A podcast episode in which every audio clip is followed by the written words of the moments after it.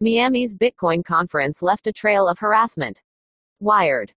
The 10th of May 2022. Two other women told me they had decided not to attend this year's Bitcoin conference after learning one of the speakers was Peter Todd, a Bitcoin developer who was accused of sexual misconduct in 2019. Todd has denied wrongdoing. The Whisper network of women in crypto is 100% real, one of them told me. I'm not going somewhere that other women are warning me not to go. The Bitcoin Conference is the largest gathering exclusively focused on Bitcoin, billed as a four day pilgrimage for those seeking greater freedom and individual sovereignty. The event began in 2019 in San Francisco, but it exploded in popularity in 2021 when it relocated to Miami. It has doubled in size since last year and courted more serious sponsors, like Cash App, SoFi, and MasterCard. Its halls are filled with devotees in pursuit of decentralized financial systems and, in a more immediate sense, vast riches. Bitcoin is one slice of the larger crypto ecosystem, but it's the most prominent, the gateway for mainstream adoption. Even still, Bitcoin circles can be strikingly homogenous. In 2021, 75% of Bitcoin holders were men, according to Gemini's State of Crypto report. At events like the Bitcoin conference, women are conspicuously outnumbered, both as attendees and as speakers. Even with greater legitimacy, the event has maintained a vibe of debauchery.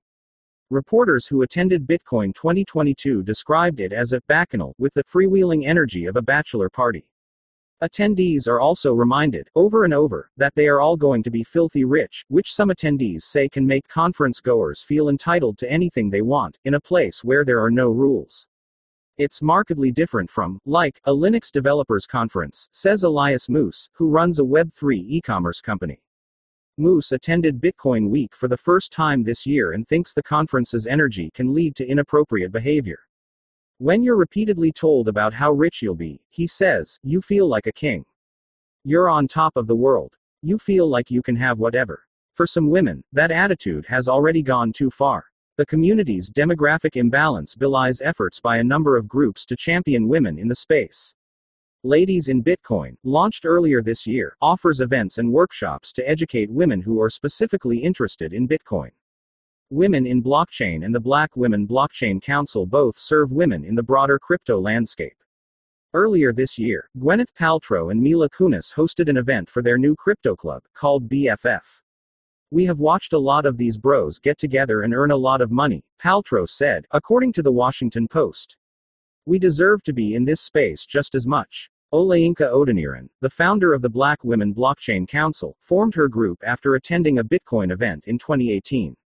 Out of dozens of talks, there was only one woman speaker, and one of the official conference after parties took place at a strip club. Afterward, Odeniran and several women interested in Bitcoin decided to form a Telegram group to support each other. It was like, enough is enough, she told me. If these guys are not going to acknowledge us, we're going to pave our own pathway.